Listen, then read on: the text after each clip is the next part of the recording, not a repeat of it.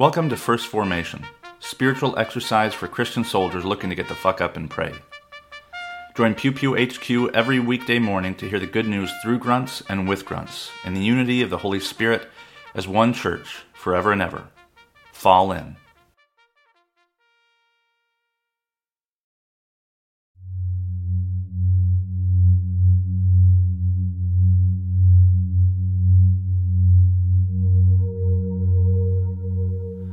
Psalm 5 Give ear to my words, O Lord. Give heed to my sighing. Listen to the sound of my cry, my King and my God, for to you I pray. O Lord, in the morning you hear my voice. In the morning I plead my case to you and watch. For you are not a God who delights in wickedness. Evil will not sojourn with you. The boastful will not stand before your eyes. You hate all evildoers. You destroy those who seek lies. The Lord abhors the bloodthirsty and deceitful. But I, through the abundance of your steadfast love, will enter your house. I'll bow down toward your holy temple in awe of you. Lead me, O Lord, in your righteousness because of my enemies. Make your way straight before me. For there is no truth in their mouths. Their hearts are destruction. Their throats are open graves. They flatter with their tongues. Make them bear their guilt, O God. Let them fall by their own counsels. Because of them, their many transgressions, cast them out, for they have rebelled against you. But let all who take refuge in you rejoice. Let them ever sing for joy. Spread your protection over them, so that those who love your name may exult in you. For you bless the righteous, O Lord. You cover them with favor as with a shield. Zechariah chapter 10. Ask rain from the Lord in the season of the spring rain, from the Lord who makes storm clouds, who gives showers of rain to you, the vegetation in the field to everyone. For the teraphim utter nonsense, and the diviners see lies. The dreamers tell false dreams and give empty consolation. Therefore the people wander like sheep. They suffer for lack of a shepherd. My anger is hot against the shepherds, and I will punish the leaders.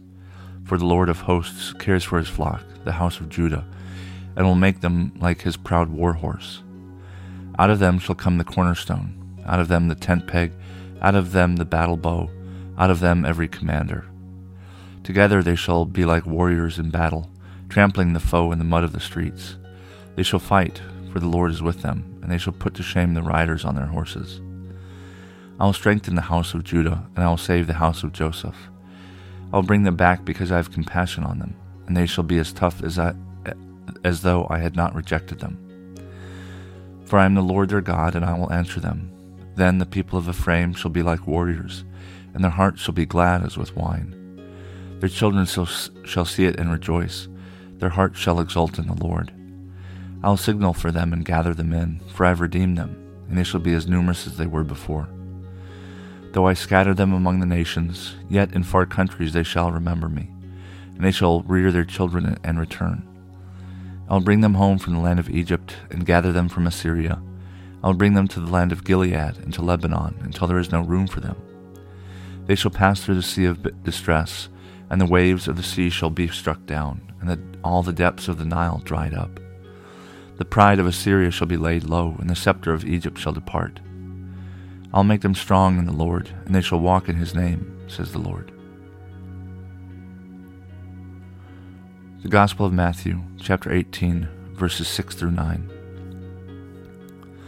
If any of you put a stumbling block before one of these little ones who believe in me, it would be better for you if a great millstone were fastened round your neck and you were drowned in the depths of the sea. Woe to the world because of stumbling blocks.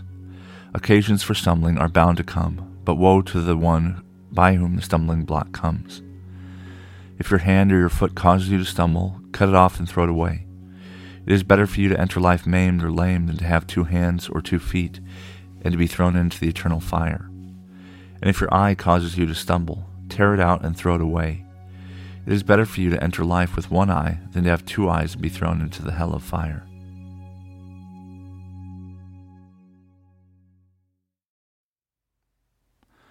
Good morning and welcome to the 17th Wednesday after Pentecost. This is Brother Logan Isaac broadcasting from Walkersville, Maryland. This morning's readings come to us from Psalm 5, Zechariah 10, and Matthew 18. And I must apologize for missing yesterday. Um, I need to just set a calendar notice to just either record every time at night or uh, those nights when I can't do it in the morning. Um, this morning is also the feast of St. Michael the Archangel. It's also, depending who you talk to, um, the feast of St. Michael and all and all angels. Um, Michael, however, is most prominent, appears the most in Scripture, and is also considered the more martial of the three or four angels um, that are mentioned in uh, biblical literature. Um, those being uh, Raphael, uh, Michael, Gabriel, and in some texts, Uriel. Uh, Michael uh, whose name means who is like God. It's this question, theophoric question, who is like God? Um, he is believed to be the angel that guards the eastern gate of Eden after Adam and Eve are expelled.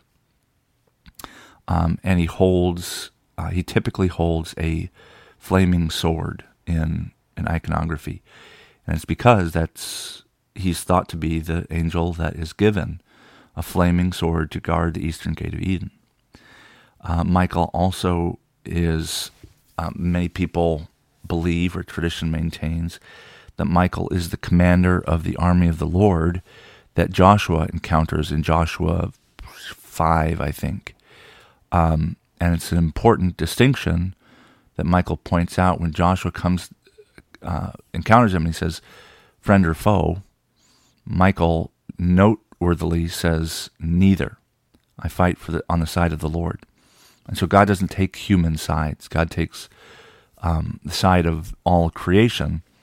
But Israel, being God's chosen people, we sometimes mistake that for God fighting always on their side. But that's not the case because Michael is also thought to be the angel of death who um, rained fire and brimstone on uh, Sodom and Gomorrah, um, and who cut down uh, the Egyptian firstborn in Passover, um, and also who um, assailed the people after David took a census when he wasn't supposed to.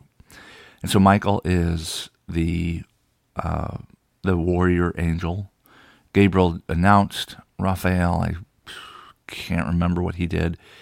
In Uriel, I think it's mentioned in the apocryphal book. So, you know, some traditions include Uriel, some don't. Um, but Michael is uh, very much the, the fighter of the four.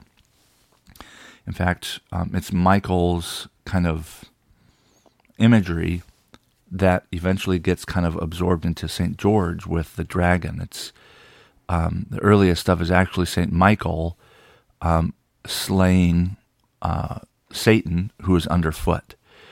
Michael is also the angel who leads the um, the armies of angels in John Milton's Paradise Lost against Satan, um, and so that's why there's uh, a lot of imagery around Michael standing on Satan with a sword or a spear, um, and um, defeating Satan's forces not just um, in this um, pre human uh, creation, uh, but also in the book of Revelation, uh, where John describes this war in heaven um, to defeat Satan at the end of time, not only at the beginning of time.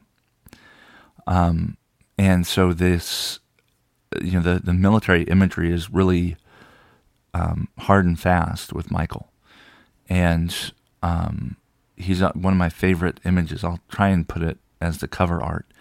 One of my favorite images of Michael is um, not of him with his foot on Satan, but this huge angel in a field looking down at this tiny little paratrooper um, in World War II attire. And it's in this very interesting window in the 82nd Airborne Chapel at Fort Bragg, which didn't exist when I was there. It was built afterwards. Um, but they have all these just incredible windows. And the window the Michael window is above the congregation in the in the roof, almost like a like a a vertical um, um, sunlight. No, skylight. There we go. Um, so you have to be at the altar and look back in order to see it. But it's this big window, and St. Michael is just enormous. And there's this puny little paratrooper looking up at St. Michael. And because St. Michael has wings and he's a fighter, he's also the protector of paratroopers in particular. Um, I have a little St. Michael's necklace um, that, you know, seeks his intercession and prayer um, and there's, you know. Michael, and there's all these little paratroop parachutes around him um, because he's an angel, he flies. Um, and he's one of those characters, like soldier saints, um, you know, Cornelius and um, Captain Marvel, the centurion of great faith. Um, he's one of those that really embodies this tension between soldier and saint. I'm becoming increasingly convinced that you can't have saintliness without something like soldiering, you know, fighting the good fight, um, not with uh, weapons of flesh and blood, um, but with um, spiritual weapons, you know, fighting um, to overcome your own demons, to overcome the darkness in the world. Um, these are things that God and God's people do over and over and over again. Even this morning's reading in Zechariah, there's this, you know, kind of repeated emphasis on warriors. Uh, in Zechariah 10, the, you know, the, the tribe of Judah, or the, I'm sorry, the house of Judah, which I believe means all of Israel in this context, but it also, the house of Judah, the, I'm sorry, the tribe of Judah was the last to be carried off into exile. Um, and so the, the house of Judah is, is becomes synonymous with all Israel, even though historically, when some of these are being written, it was simply the the remnant of Israel. But anyway, they talk. Uh, Zechariah talks about them having, um, got you know, being God's proud war horse. Um, he mentions, or he uh, kind of evokes, Gi Jael, um, who drove a tent peg through Sisera's temple. Um, the battle bow, um, which is the same, uh, uh, not Heshet, good Lord, um, the uh, the same that appears in the sky when God promises not to slay all creation by a flood, um, and that they will be like warriors in battle, trampling the foe in the mud of the streets. Um, you know, warriors, uh, warriors, I reserve um, for God and the angels because that's uh, they are the ones who do so. Um, angels have a certain amount of impartiality uh, like God, they can kind of see all sides and they don't take sides, just as Michael suggested. Um, but people, however, their function uh, is not to wage war. All they do is obey God when God calls them to it, and they are like God's war horse. Um, they are. They don't act alone. You know, humans, societies, communities. They don't wage war for their own self-interest, or Christian societies and communities don't wage war for their own interests. They only, historically and biblically, have waged war at the direct command of God. So even in verse 7, it, it uh, talks about how they will become, one of the half tribes of Ephraim will become like warriors. Um, and this is a good thing. Their hearts will be glad as with wine. Um, and so it's important to actually wrestle with these texts. And Michael, I think, is um, the archangel that does this the most, um, as opposed to kind of just you know shrugging them off as just kind of fun metaphors or something. This is part and parcel to our tradition. Um, Michael is is the commander of the Lord's host, commander of you know these other archangels, and that he wields the flaming sword that Jesus picks up in Revelation is important. Uh, we shouldn't discount it. We shouldn't look away.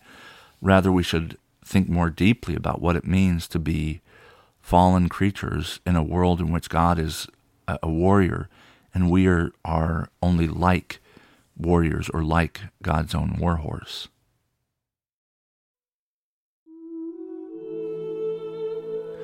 A prayer to St. Michael according to Pope John Paul II. St. Michael the Archangel, defend us in battle. Be our protection against the wickedness and snares of the devil. May God rebuke him, we humbly pray. And do thou, O Prince of the heavenly host, by the power of God, thrust into hell Satan and all evil spirits who wander through the world for the ruin of souls. Amen.